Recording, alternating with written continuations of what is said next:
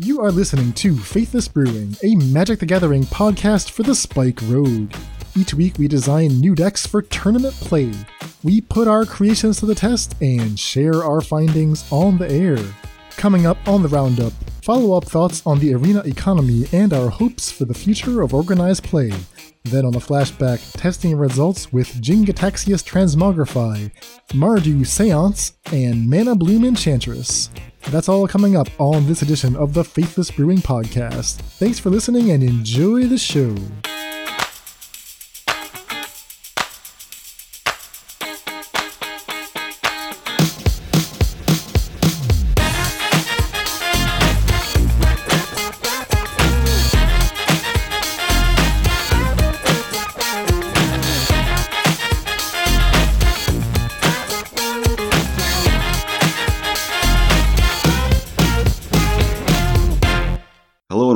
Welcome to the Faithless Brewing Podcast. I am David Robertson, coming to you from the Twin Cities, and I am joined by the CEO, the lodestar of the Faithless Brewing Faithful. His name is Daniel Schriever. Dan, what is going on? Doing well, David. Just enjoying this brand new, totally refreshed arena economy. it's been a breath of fresh air. you know, the purse strings, they loosened them and just made it rain. yeah, I mean, uh, for all the uh, Paul Krugman or uh, Glenn Loury fans out there, we uh, we had to learn some harsh um, messages about uh, supply and demand this week. Speaking of which, before we get to, too deep into this dive, so we're going to have a look back at some of our Transmogrify lists in Pioneer. We're going to have a look at some Seance lists in Modern, and we're going to talk about the latest announcement uh, about the arena economy. But before we get into all that, we do need to do a little housekeeping at the top. And then it's just a reminder that if you enjoy the podcast and would like to support us, the best way to do that is to go to patreon.com slash faithlessbrewing. Join us at whatever level uh, you feel is uh, appropriate for you. And, uh, you know, jump on board the Discord. There's tons of discussions. There's tons of people tweaking decks. Lots of talk about spoilers. Uh, hopefully, fingers crossed, fingers crossed, there'll be lots of discussion about upcoming paper events in the near future. Um, yeah, or you can just you know explain to people that their ideas are bad. That happens too. So,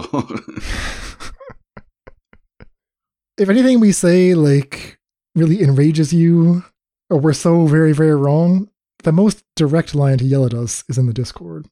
You know, if you at me on Twitter, I may or may not see it, but I will for sure see it if you call me out in front of the community of brewers. Be like, this deck does not work the way you said it does. Read the card. It's all explained there in the cards. Patreon.com slash Faith is faithlessbrewing. That's where you can find all of that. Best way to support the show. Best way to come join our wonderful brewing community. We got merchandise, we got tokens, stickers, playmats. You can find all that at the Patreon as well.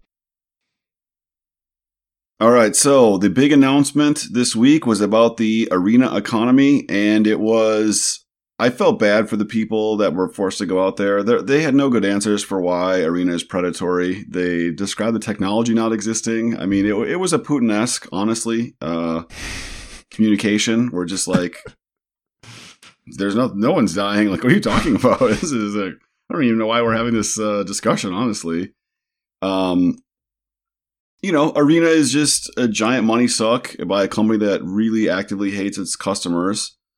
And the fact that they're describing, you know, a pioneer-like format coming to Arena when they already are struggling to support all their existing formats is really, really uh, negative development. I think. I absolutely agree that that stream was tough to watch. I just couldn't believe question after question. So Blake Rasmussen, whose job is to be the, the PR guy who does the weekly MTG stream, interviewing Chris Kiritz, I believe he's like a lead on Arena of some kind. Every single question, he would ask one of the long-standing softball questions about like, hey, why, why do you do it this way instead of this other way that would be better? And pause, and then a deep sigh. well, and then you know, followed by an explanation of some thoughts they had when they set the pricing I mean, and this wasn't exactly like Edward R. Murrow, right? Like grilling, you know, Joseph McCarthy or something. They all these questions for sure, one hundred percent. If anyone's ever worked for a corporation, they have they had pre-done them all. I mean, this dude had seen the questions probably a week ahead of time. Like, all right, just so you know, first question is going to be this. Let's just rough in how long your answer is going to be. The fact that this is the product they put out was just so like dismissive. Like, it's like agreeing to go to like a marriage counselor with your wife. And you just like show up drunk, just like, all right, I'm, I'm not taking this seriously. I don't think you're going to divorce me. Like, all right, well, I guess you'd call my bluff. Like. Oh God, is that where we're at now with our relationship to this game? yes, but they know like Magic's a great game. People love to play it. Arena has appealed to some people, maybe young people especially, maybe people that just like to you know play a quick best of one. It's quote unquote free to play, and uh, you know, like it's like the giving tree. They just keep taking stuff, right? They took the branches and the apples and everything, and now Wizards is just like sitting on our stump or whatever. Just like, man, it's been a hell of a journey. Remember when I had a canoe or whatever? I, I, might need to go back and reread it, but uh, yeah, that's the gist of it. Yeah. yeah. Shout outs to Shel Silverstein. I mean, all of these suggested improvements for Arena, they boil down to it would be better for players if the game were cheaper somewhat, by a little bit. It'd be more accessible, we might play more. And when it comes down to it, it's like, okay, if you want the game to be cheaper somewhat, it sounds like you're saying, I will make less money, and we've determined we will not do that. And the only way they would change their mind is if you can somehow convince them that they will make more money in the long term, whether by getting more engagement from players, broadening the player base, or longevity. You know, fewer people are quitting because the game is less predatory. And that seems to be a tough sell when, you know, the directive has been to what was it, like a tripling their profits in three years? Something like that, which they did. Or they had a five year target for it and they did it in three years, which is insane. Yeah, and you know, I think I, I won't think of the person who tweeted this out, but they were like watching Larry David shill for Bitcoin on uh, one of the Super Bowl ads is an answer to the question, "Can you ever have enough money?" like the co-inventor of Seinfeld at seventy five or however old he is, for no reason at all, is out shilling for Bitcoin in a commercial. They're just they're just always going to take your money. Uh, to to quote uh, the Wire, they will take any motherfucker's money if he's just giving it away. Like they don't care. Yeah. So, the, but the problem is, if you love this game, it's just really unfortunate. If it, and you play Arena, I, I, really strongly encourage people to play Magic Online, um, and to play Pioneer or Modern or whatever limited. But if you love playing Magic and you love playing Arena, there's just nothing you can do. They're they're literally like Goodfellas, like fuck you, pay me, and that's it. Do you want to play this game that you love? Because if you do, I'm telling you right now, if you want to play Constructed, we're just going to keep squeezing you that that was a message like. So this stream like really it didn't have anything to announce. They shouldn't have they shouldn't have done a stream about it. They should have just quietly pushed out. It's like a, there's a new wildcard bundle you can buy. Not at a discount. It's actually at a slight markup. But, but that's okay. I mean well you'll you save know, money in uh, volume so don't worry about that they'll probably have like sales on the bundle at some point, so you feel like you should buy it now or something. Who knows? The part that is maybe more relevant to us is part of the reason why we've been a Magic Online boomer podcast is that the formats we like are on Magic Online and paper, and they are not arena formats. One thing they did say on this stream was that they they hear that that people want a true to tabletop non-rotating format, which historic could have been, but then they added all this digital only stuff and rebalance stuff, alchemy stuff to it. So historic is no longer that format. They have said they will make something, Pioneer Light essentially, that is true to tabletop, that is non-rotating.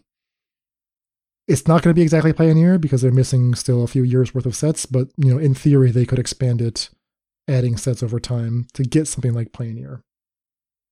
Does that mean we should switch to arena? Well, I guess that all that all depends. I mean, the answer is probably no. The economy is still not set up for our style of playing, which is to brew decks, try cards that are unproven, maybe that are a little bit weak. I mean, the economy is so unfriendly to that that it, it just seems unthinkable. Yeah. I mean, I, you know, just as old man, don't like how arena looks or how it interacts, et cetera, et cetera. I, I like that a game is closer to paper play, like the actual interaction. Um, I know that that's an old person thing to say, so I, I don't begrudge anyone liking or disagreeing with me there. But liking a company that just steals from you is very strange to me. Like, I, I don't get that. I, I mean, like licking boots is something you can do on your own time. I don't know why you have to do it as part of your hobby. Um, but yeah, it's just like creating Pioneer Light is just such a terrible idea. They they already don't support their existing formats. They've absolutely destroyed any incentive people had to play standard. They created this alchemy, and then alchemy effed up historic. Like it's just a, a cascading series of terrible decisions. So one thing that could potentially change my mind has to do with the other big announcement, which has not happened yet. You know, if this episode comes out on Sunday, we'll be still a few days away from the promised organized play announcement. We don't know what this is going to be. In fact, all they've said is that there's going to be some kind of announcement about it. They did hire William Huey Jensen a couple months back to be, you know, a new director of play programs. And I think people want to hear in that phrase, they want to hear organized play and they want to think, you know, a return to the glory days of the Pro Tour and Grand Prix and all that. That's probably not what William Jensen's job is. It's probably more like making sure that stores have good promos for their store championships, that kind of thing. But we're hoping for something, some kind of path forward for like at least the upcoming year uh, when the next set championships is over. We don't know what's coming next, and they're hopefully going to tell us in this announcement. Yeah, and if I can make a uh, a suggestion, maybe they could uh, rehearse some of these questions uh, with Huey before he does any streaming or makes any announcements. Maybe just run through what the uh, corporation is. That, uh, the answers can be to the like twelve most obvious questions that uh, people will ask on Twitter. Can we get the Pro Tour back? well, and you know the thing is, you're you think you're being like canny or whatever, but the thing is, people just want honesty. If you're not bringing the Pro Tour back, that's probably fine as long as you tell them what they are getting. Like, okay, there is no Pro Tour, but there's going to be all these GPs, and we're increasing the prize payout for, or whatever it is. I have no idea. I have no information, but just tell people what they're getting, and what, and then you can be honest about what they're not getting, and you can choose emphasize the positives or whatever. Right? You can be a glass half full announcement, even if people might be disappointed that they're not going to get X and Y. But you can really emphasize that they're getting Z but you have to be clear. and we all know what all the questions are going to be. We all know what the first 10 questions are going to be. Um, and maybe it should be a non employed person at WotC asking the questions. Like maybe Cedric Phillips or someone like that who has worked with the company, right, is not antagonistic to WotC, can maybe put forward 10 or 12 questions he has and, and they can, you know, they can do some vetting. I'm not saying they can't do that. And then let, you know, let uh, and Huey and, and Cedric get along, and, and just let them have a normal conversation. So that's probably not what's going to happen. but oh yeah, of course. Nice it's like oh, we got a corporate stooge in a five thousand dollars suit, and he's gonna be like, "What the hell's a pro tour?" I don't understand these Twitch questions that keep rolling in. Do you have any predictions? Anything you want to see, or what do you think is most likely to happen in this organized play announcement? I think a full return to paper is in the offing. I don't know if people are tracking COVID, but we are below, we have the lowest ICU rate occupancy since the beginning of COVID, since March of 2020. And it's dropping precipitously. So I think de facto, corporations at least, I'm not, I'm not passing a value judgment on BA2 variant or long COVID or anything like that. Don't, don't be an idiot and message about this corporations have decided, for better or for worse, that basically COVID is over and it's time for them to start monetizing the in play experience. So I'm expecting an extensive announcement as to what in play events are, are, but I don't think a pro tour that rewards people that, you know, finish well at Grand Prix or pro tours and, and can make a living off of it, that's not going to ever happen again, I don't believe. I feel like they're going to say something like organized play aspires to be a global game, and because the uneven unevenness of the pandemic across the globe in different regions and different countries makes it impossible to have anything that's international that's part of a system at least for another year. That would be my guess. Now I, I could be wrong. They could be like well if you want to participate you know just figure it out with your covid restrictions in your country because they are, you know, they are lifting or lightening for the time being. But I would be surprised if there was any kind of paper worldwide system. They might be some kind of like regional events. And I think what's very likely is that they they'll announce, you know, partnerships with local organizers like the Nerd Rage Games Energy series or the SCG cons where, you know, these, these organizers are throwing events anyway, and Wizards will say, okay, we'll, we'll allow your events to qualify for something. And I believe that something will still happen on Arena just because, you know, even though those have, those have not been successful, they're easier to do. So, so to kind of piggyback on your point, Dan, I think the paper announcement is only going to involve the United States. Okay. I think they're all in on the U.S. as a as a major source of money, and then they can always say they're an international game by pointing to you know whatever the fifth. I'm just making this up. Let's say they have four pro tours. They'd have a fifth pro tour on Arena, and then maybe Worlds on Arena. Um, and so they say, well, that, that's a chance for the international people to compete, right? They don't even have to leave uh, Belgium or Australia or whatever. But I think there's going to be an extensive paper in person uh, announcements to the American situation. Do you think it will actually be like pro tour like events, or do you think it'll just be like GPs and conventions? I think that'll be G- the thing that people didn't realize is GPs. The, all the profit actually went to the organizer. They, I mean, the the prices were locked in, so it's like when you looked at the attendance of some of those GPs, and then the price things were locked. The the actual organizers made tons and tons of money, so it's very easy to just put those in place as long as you feel that they're safe, et cetera, et cetera, et cetera. Um, yeah, those companies like bid for the right to host them. Yeah, and convention centers have been empty. I mean, you can get like bottom basement rates just to get people in. City centers have been evacuated. I don't want to get a whole thing about remote work and how that's going to harm Midwestern cities, but they're desperate to get people in. Hotels are empty. I mean, there's just a lot of incentive uh, to construct the, those types of events, and they're very cheap to hold right now because hotels are cheap. Renting out, you know, the back area of some convention centers very cheap. Um, and there's just a lot of money to be made, and it's a lot of money that doesn't necessarily go to WotC, but it engenders a bunch of goodwill, and then they don't lose any money because they can always just charge the organizer everything they're paying out, and, and then it's square. So part of what made those events feel exciting to me, or at least a little more attractive, back when there was still like a, a pro players club, was that when you attended any kind of event, whether that's your FNM or you know, I, live on the east coast of the United States, so the Star City games would have invitational qualifiers, IQs as they called them. They were like little 1Ks. Or if you went to a Grand Prix, every time you played, you would get these points, Planeswalker points.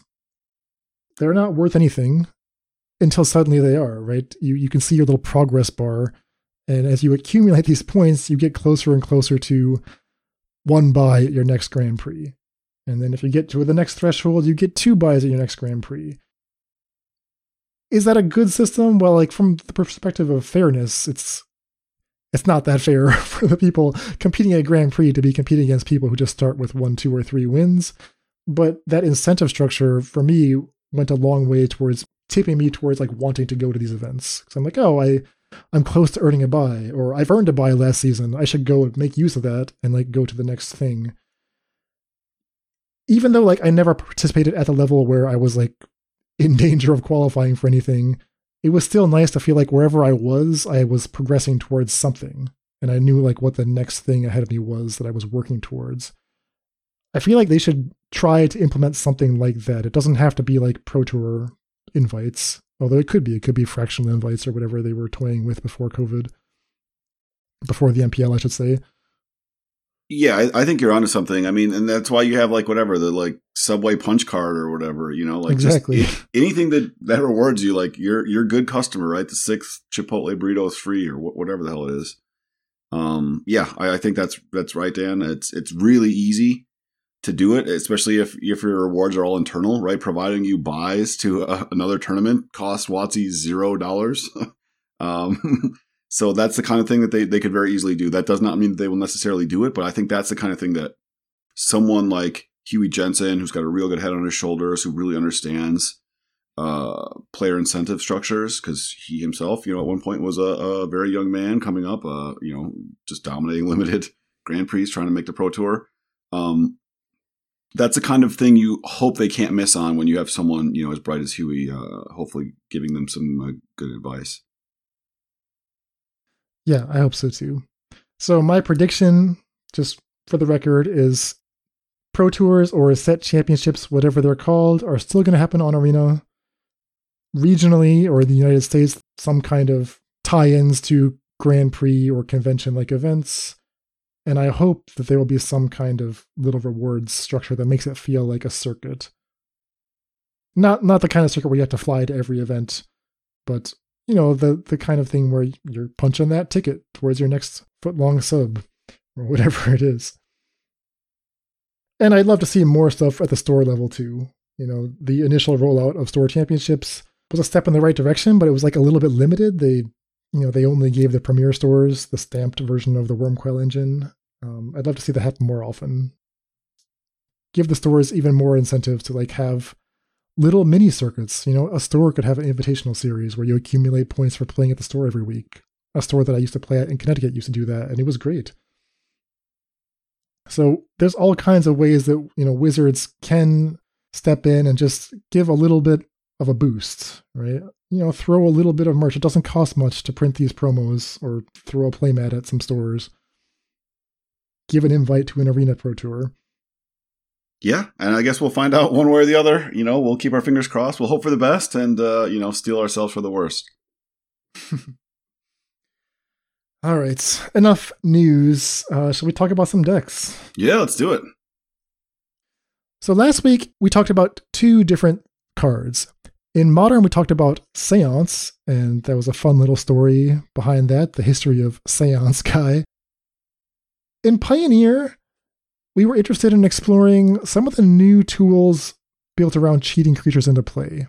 Transmogrify being the best card to do that, but some of the tools that would get you there would be new cards like Jin-Gitaxias or Careful Cultivation. So, David, you brewed up some lists and you had a chance to put them through their paces. Yeah, so the first list I wanted to play was uh, the a Temur Transmogrify list. You had identified Careful Cultivation as a card that maybe changes the uh, equation a little bit here. So just it has other text, but the main thing it has is one green discard. You make a one one mana elf. Uh, I don't know if it's an elf, but it's a one one creature that taps for a green. It's uncounterable and it can be done uh, as all channel abilities at instant speed. So the the nut draw that we were both envisioning was your opponent, you know, taps out to play something on turn two, that's fine. We, at the end of their turn, discard Careful Cultivation, make a 1 1, play our third land, cast Transmogrify, you know, tapping the token for mana and then targeting with Transmogrify, and then we get to put a Boom Boom into play on turn three, add instant speed uh, to make our token. So, no other card let you do that. It made a token while ramping. Seemed very interesting. So I built a list that was trying to sort of also try out Jin-Gitaxias as the top end. So uh, we had two Jin-Gitaxias as the top. I really like the idea of Esika's Chariot. A, it's another four drop we in theory could play on turn three if we flash in our careful cultivation. Um, it's an artifact, so it double triggers if you have Jin-Gitaxias. So you can just win a fair game very easily with, you know, 16 power or whatever added. Um, and we're going to play four Shark Typhoon anyway. Uh, so Esika's Chariot could maybe even copy a larger creature. And then I'm just playing other stuff, Growth Spirals, uh, Expressive Iteration, uh, Opt. I wanted to play a reasonable number of like value instants. So once Jin-Gitaxias is in play, we just, you know, draw all the cards and kill all their creatures or whatever. Um, the league did not go very well. I went 1 4. Uh, I lost to Blue White. I lost to Mono Green that was not playing Storm the Festival, unfortunately. So Jin-Gitaxias was not awesome against them beat uh, Abzan Greasefang because that's just that's a win. Uh, lost a really close one to Winota, and then lost to uh, five color uh, enigmatic incarnation. I guess the main problem was that careful cultivation, if it doesn't transmogrify, doesn't do anything. Your deck just has a ton of mana sources, so I was playing 24 lands with three MDFCs and four careful cultivations. So eventually you just kind of flood out you're having to play a lot of uh, maybe mediocre spells, so it was, it was kind of hard to beat aggro. And then you didn't really have room for a lot of counter spells, so it was hard to beat uh, a deck like Enigmatic Incarnation. Um, it did feel like you were really having to contort the list quite a bit. Like Careful Cultivation is just not very playable. Is it possible that that's just a question of tweaking numbers instead of 24 lands and three MDFCs? You know, just 24 lands and some considers, for example. Well, you don't want to play consider in your transmogrify list because graveyarding uh, Jin-Gitaxias is bad, but you can play other cards for sure. Yeah. Um, yeah, I think to tweak this out, you want to either decide you're in on careful cultivation and then abandon growth spiral as your second ramp spell. Just careful cultivation will be your only ramp spell. And then you can build your list uh, to be a lot more stable. I think I think that's that's where it kind of went astray. Like having to play a bunch of extra land sources for growth spiral to be your uh, you know alleged second way to kind of get to four mana, um, I, I think was wrong. So you're finding that the turn three transmogrify just wasn't coming up that often. So why contort your deck around trying to make that exact thing happen when what you need to do is just get to transmogrify, and whether that happens on turn three, four, or five, or six, or whatever is not so important.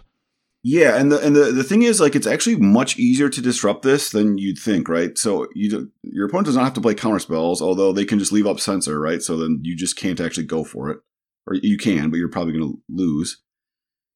Fatal Push is the most played card in the format by far right now. All the decks that are playing Fatal Push are now back to main decking for Thoughtseize, so they can disrupt your combo. And then white now gets to play March, which is just a one white instant kill any token that you target. So the even the control decks have really efficient removal against you, and then of course Phoenix is the other deck, and they get to spend one red mana to kill any token that you're making. So even if you in theory could go for it, your opponent has to like not know what you're doing, not have cast Thoughtseize, not leave up counterspell, and then they have to basically have t- have to have tapped out.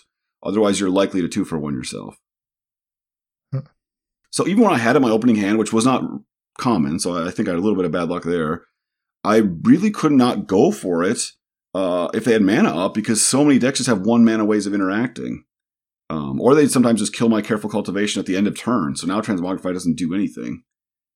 Uh, so yeah, removal is just really good. It's it's way better now. Um, uh, the one time I uh, turned three Jin-Gitaxias, I did so against Winota and won easily. But had they just drawn their like two two that exiles Jin-Gitaxias, I would have probably lost that game too. Do you think it would help to switch from transmogrify to indomitable creativity? That's one way to get around the fatal push march of otherworldly light problem. Just cast it for x equals two. Unless they have two removal spells open, you're still going to get something. Now, there's trade offs here indomitable creativity. You got to totally rebuild the mana base. You can't play Esika's Chariot anymore because that's an artifact. But I mean, there's other tools that we're not using, right? We, we're, we're not using Dwarven Mine yet. We're not using Sokenzan. That makes two tokens. We could play that as well. I think you could do that, but then you probably should not play Jin-Gitaxias. Uh, one of the appeals of Jin-Gitaxias is you really want to dominate the board, and I think being able to cast Chariot and make a bunch of bodies was was awesome when I got to do it. Um, and then Chariot is your backup two drop. The other thing is to have enough mountains and and be able to consistently careful cultivation on two is actually very difficult uh, if you want to use Dwarven Mine. Yeah, I mean, it's possible. Yeah, I'm imagining that you would have four Triomes, four Fabled Passage, eight Shocklands. I mean, this is how the historic decks used to do it. And some number of mountains and like one forest or island or something like that. 24 lands, 25 lands. It gets more painful and it's a little bit awkward, but yeah, it's interesting. It's something to think about. Yeah, I mean, I, I think the real lesson is that you know the uh, like Jeskai lists, as as we talked about in our last podcast, that are transmogrifying are really like control lists, right? That happen to have this transmogrify package in it. Part of that is the fact that Yorion lets you make the transmogrify package, you know, whatever, thirty percent less of your actual deck and so they, they like for instance aren't playing fire prophecy because they don't they're not that worried about drawing you know one or both of their Jin-Gitaxias uh, or whatever they're, they're if they're, they're playing agent of treachery.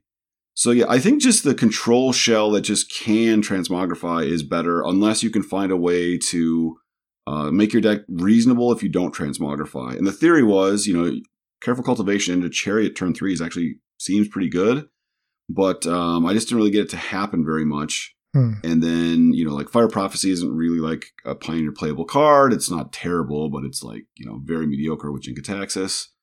Uh, you, you have to play some number of cards to put that on the bottom. So you don't get to play any counter spells at all, main deck. Um, so yeah, it's you are having to do a lot of contortion to kind of play this configuration, and the payoff wasn't happening enough for it to feel, you know, like it was the right deal. I mean, when I got Jin-Gitaxias in play, I did win though. Like it's very difficult for red black or, or control to fight you, but you have to get Jin-Gitaxias in play. I mean, it involves playing a creature that dies to any removal spell that red black or, or white blue is playing, and then you have to cast a four mana sorcery that has to resolve and not get Thoughtseized. You're kind of asking for a lot, actually. Hmm.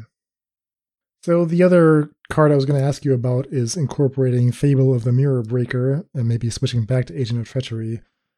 And that package is already in the other deck that you played, so maybe we can pivot to that now. Yeah. Which is your Grixis list.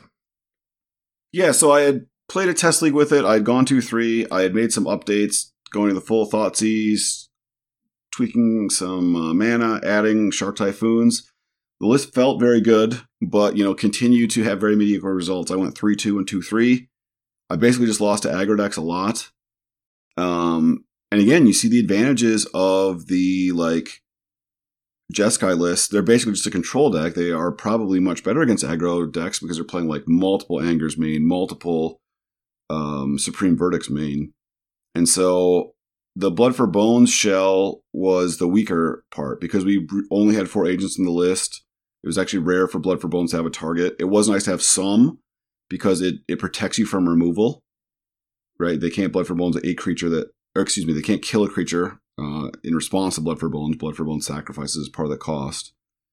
Um, so yeah, I, I, had mediocre results, lost aggro a bunch. I have a proposed update where again I'm I'm really leaning into Fable letting me polarize my deck. So a bunch of one mana spells, a bunch of uh, sweepers now main, less blood for bones, and then just hopefully letting the uh, modern age and Fable kind of help me select for the cards that are useful in a, in a specific matchup. So is it fair to say there's just like a fundamental tension between any kind of reanimator or transmogrify hybrid deck? Like I, I think it's very clever the way that you've identified tools that support both plans. We're talking about the modern age, Kaito Shizuki, and Fable of the Mirror Breaker. All three of these cards are fine on their own. They are discard outlets for the reanimation strategy. They are creatures that you can target for the transmogrify polymorph strategy, and they're also creatures for the blood for bones part of the reanimation strategy. So it's all like it's all there, it all makes sense. But then when you put it all together, it's like, am I gaining that much by incorporating both plans? I think the transmogrify plan is well supported, but as you're pointing out, the reanimator plan requires you to draw one of your payoffs, which you kind of don't want to do, and it's not like that likely to happen. Yeah, so that's why we're down to only two blood for bones uh, in the whole 75 in the proposed update, and um, yeah, that's that's literally for all the reasons you described. The the looting effect wasn't happening. Now again, you never got stuck with blood for bones because you have 10 you know loot effects in your list. So whether it's Fable or or Kaito or whatever, you just you know chuck it in the bin. Um, but it's still cards that could be something else, right? Not being not being able to play a sweeper main meant we were heavily disadvantaged against aggro in game one. Not being able to go up to the full four sweepers because we didn't have enough space. Uh, I added a bunch of life gain spells to the sideboard. Yeah, I'll probably take this out one more time because the list is actually super sweet. It feels really good. Uh, it does a bunch of interesting things. Copying Agent of Treachery, if they don't, you know, interact with you with your Fable, is is of course game winning. So that's always nice. Do you find that Modern Age gives you enough board presence? Like, at what point do you feel like you've got your two mana worth out of the card? Well, it's funny. I was chatting with Red about it, and he was just like, "Man, I feel like we just have to keep every hand with two lands that lets us cast Modern Age on turn two. Um, if you cast Modern Age on turn two, it's great. I think one of the problems this deck has compared to like the red black like Jund list in Pioneer is that Fable is just a super slow, clunky card, and in that list, all the cards you loot away end up just looting to removal spells uh, or or hand disruption spells. Uh, you know, we're trying to do something proactive. Fable is not good in a deck that's trying to be proactive. It's good in a deck that's just full of reactive spells. So a deck that's trying to not die. So I think that's where Modern Age and Fable get a little clunky. Is they help you find the right cards, but you you're a deck that isn't just trying to stop the other player. You're trying to do something, um, and that and that's where they aren't quite as good. Okay, so you're three leagues in with this Grixis Transmogrify Blood from Bones package. Will the fourth league be the charm, or will it be the death knell? Yeah, I got to play against uh, First Turn Negator from our Discord. Uh, they were playing uh, my Sultai Reanimator list, so that was kind of fun. We were modern aging against each other. Oh, wow. okay. Yeah, the Faithless Brewing meta is a strange place. I, am afraid to ask what, what bracket you were in at this point in the league. Uh, they were 3 1, and I was uh, 2 1, so the winner's bracket. Okay. I would have actually 4 1 this league. There's some kind of glitch where you can't see which card Dauntless Bodyguard is protecting. Um, and so my sideboard plan involved uh, changing the list into a um, where my targets were the uh, Black Gear Hulk. Hmm. And so I ended up targeting their tapped creature. I figured they would protect their untapped creature. And uh, then they, so I didn't get to, A, I didn't get to kill their creature, and B, it doesn't actually gain life unless it kills them. But in general, I actually found the Gearhulk sideboard plan to be bad, so I'm abandoning it as well with the with the proposed update. So it's actually kind of, kind of a significant shift to try to sort of hard the deck against aggro. But yeah, so really that first list, first uh, league was a 4 1. Uh, I mean, except for some glitch on Magic Online or if someone knows if, if I'm somehow missing it. But I looked at the creatures over and over again, and because they there were two creatures with the same name, hmm. and I could not see which one Dauntless Bodyguard was protecting, unless it just is allowed to protect any card with the same name. But from reading the card, that did not seem to be correct. Yeah, I don't know. I feel like that's a display error issue. Yeah, exactly. So you know, a four one league is is great, uh, you know, if, which is what it really was. But the second league kind of showed the weaknesses, and again, I just kept losing to aggro lists, losing to Winota, losing to Mono Red. Um, so you you have to sort of acknowledge, all right, th- these matchups are bad for this deck. And again, the reason they're bad is because we just don't have a lot of proactive ways to stop them. Uh, because yeah, Modern Age and, and, Fable are a little clunky against them in, in a deck that isn't all just removal, which is all like Red Black is. We're we're trying to like do something cool, and that's a mistake against aggro decks. You just want to not die. Um, so yeah, we we have to make some adjustments, and we'll we'll see if the if that makes a difference.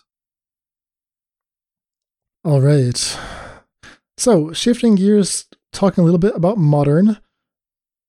We had an oldie but goodie, a blast from the past in Seance. Two white white enchantment. At the beginning of each upkeep, you may exile target creature card from your graveyard. If you do, create a token that's a copy of that card, except it's a spirit in addition to its other types at the beginning of the end step, you exile that card. Damon and Emmy did a wonderful job just diving into some of the rich history of Seance. And you heard Emmy talk last week about uh, some initial explorations he did. I think he already played like three, three or four leagues with an Abzan variant and a four color blink variant, and one that was incorporating Archon of Cruelty and Wandering Mind and all this. I want to try it myself. And the one package that he had not tried yet was using some of the red cards. We do have to get cards in the graveyard to fuel Seance. Um, the elementals, like Solitude, can put themselves in the graveyard, but it would be nice to have, you know, a robust and plush graveyard so that as soon as Seance lands, you can immediately get a creature on their upkeep and then on your upkeep and then on their upkeep and just like get a lot of value out of the card. So Seasoned Pyromancer was the big draw from red. Of course, Fury is part of that equation as well.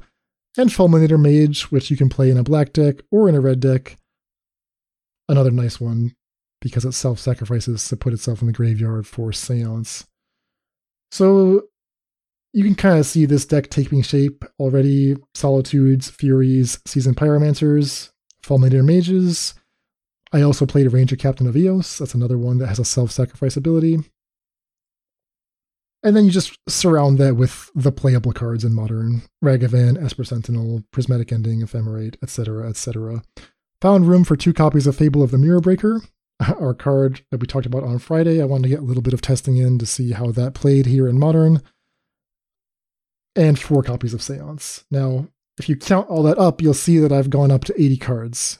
Because uh, at a certain point, you know, when you're trying to like cut cards here and there to like get it down to 60, I mean, these cards are all interchangeable. There's not really any one that's better than the others, so you might as well just go up to 80 and play Yorion. So that's what I did, and the deck is like a bit of a slog, I have to say. It's not super enjoyable. I'm, I'm two and two right now, and every match has just been like a 40 minute affair. I see you've lost every game one. oh, yes. Yeah. I played against Yawgmoth, it Murktide, Classic Blue Moon, and Amulet Titan so far. Every match has gone the full distance.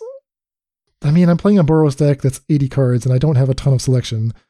I have four Seasoned Pyromancer and two Fable of the Mirror Breaker for card draw, so I'm kind of just at the mercy of what comes off the top of my deck. I'm not playing tools like Commune with the Gods, like we talked about last week, or even Satyr Wayfinder.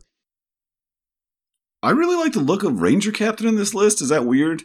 I like that the turn you cast Seance, Ranger Captain can actually protect it. And then it is every upkeep, right? So in their upkeep against any like combo deck, you can get Ranger back that turn and then sack it in their upkeep.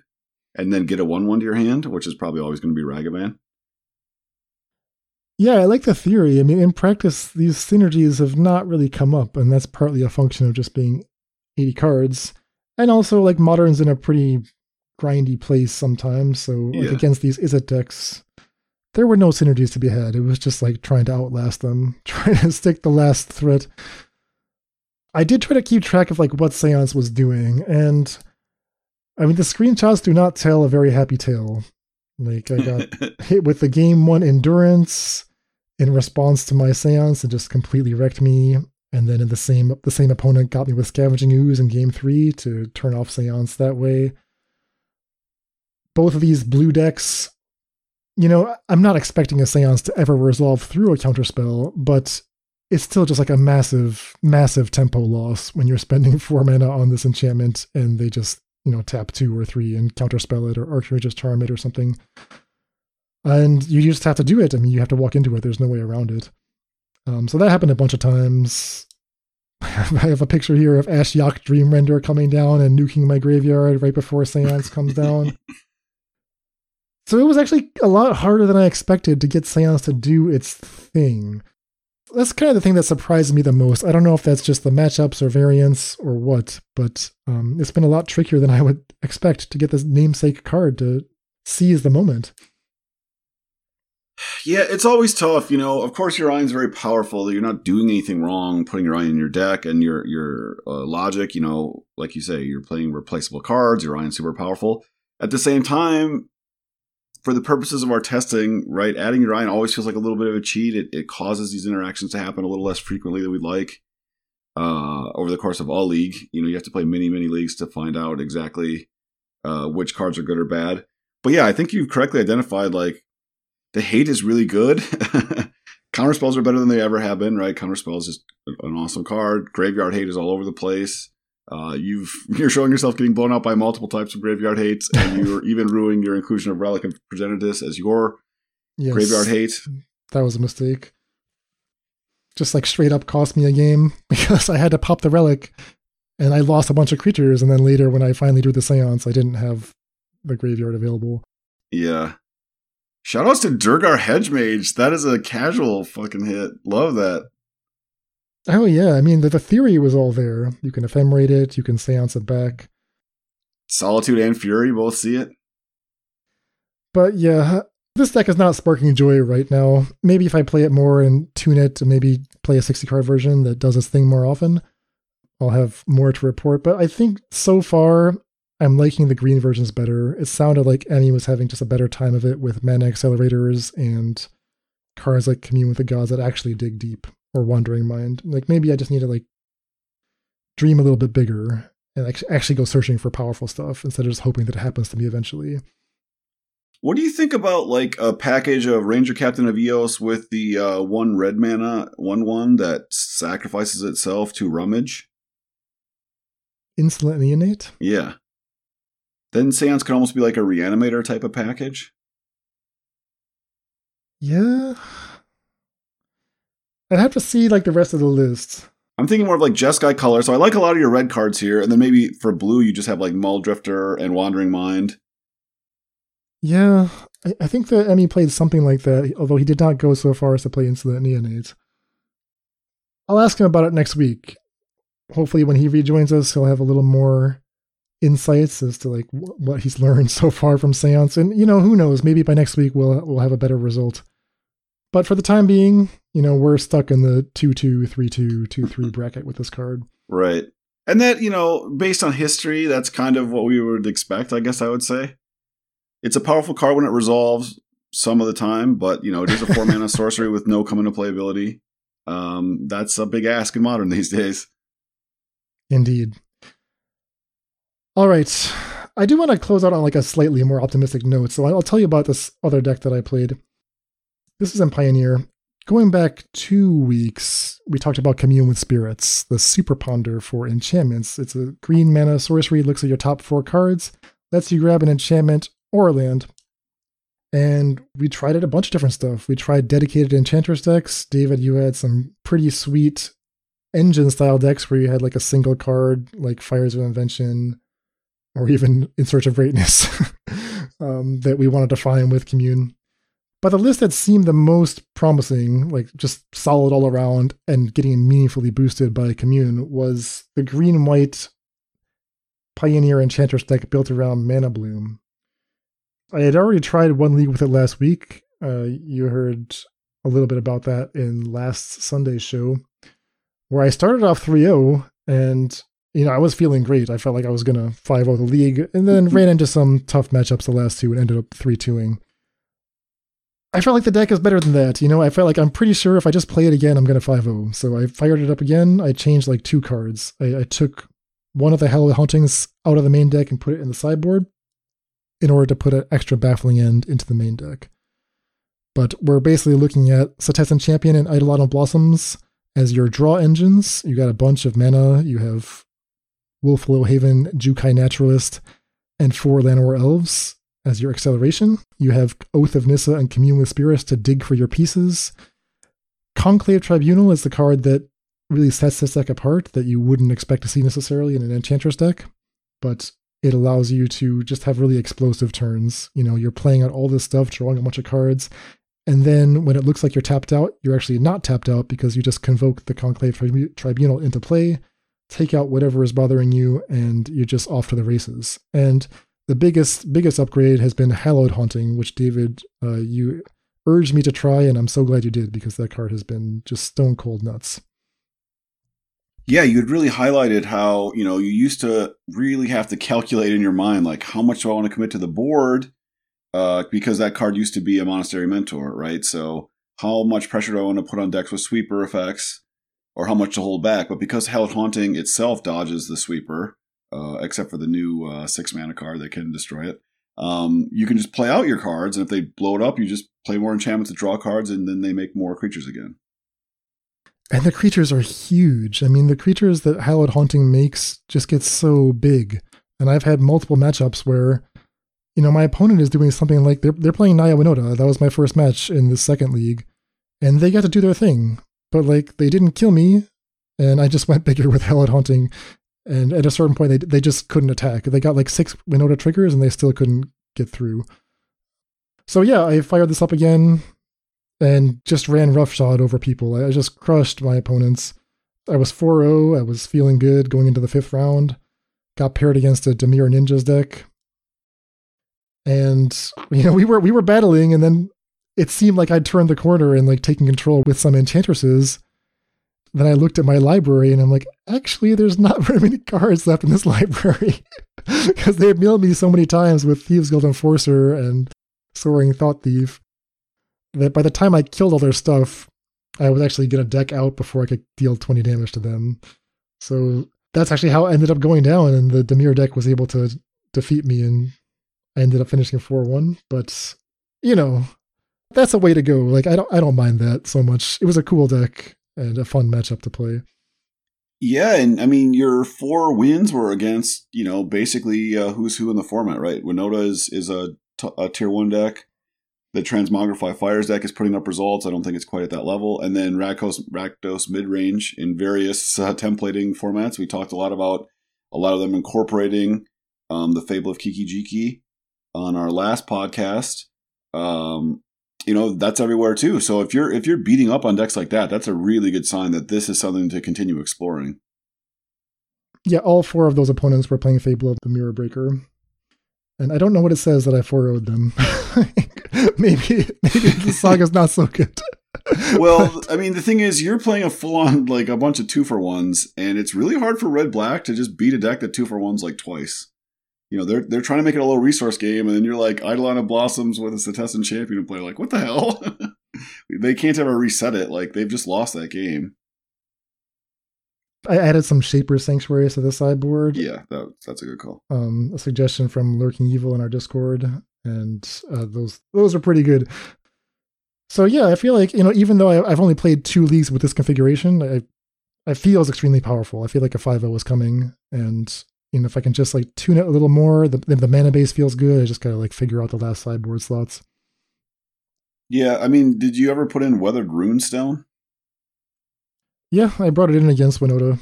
Yeah, I, I guess it's it's like a, a more expensive cage. It's probably fine. Yeah, I, I don't know how important it is, but yeah. So Mana Bloom, I mean, this is this is the card, you know. Yeah. Mana Bloom just sees you through. It just triggers everything every turn, and it's, it's extremely good. Yeah, and, and with Naturalist, it's just just a crazy like value engine that, that doesn't cost any mana. Yeah. So I do recommend this list heartily. Maybe Damon was not so thrilled with it when he talked about it last week, but I am telling you, you should definitely play this list. This list is sweet and extremely fun, extremely powerful. Yeah, you get to draw a bunch of cards. Like, come on. Yeah, you get to spend forever just winning, and that's that's what it's all about. Isn't that what it's all about? Exactly. We'll leave it there with a little enchantress, uh, enchantress brew for you. That's gonna do it for us for this week. If you haven't checked out our Friday podcast, we talked all about Fable of the Mirror Breaker and like 10 or 12 different lists, including some spicy brews that you know we might be trying out in the upcoming week. And as always, if you want to get at us on Twitter, we are at faithlessmtg. If you got any sweet ideas for any of the decks we've been working on, we'd love to hear about them. Absolutely. All right. Take care, David. All right. Take care, buddy. Deck lists for this episode can be found at our homepage, faithlessbrewing.com. And tune in next week for brand new brews plus testing results with Fable of the Mirror Breaker. Support for this podcast is provided by brewers like you. If you like what we do, you can join our community at patreon.com slash faithlessbrewing for Discord access, bonus content, and more. That's all for today. Stay safe and we'll see you next time.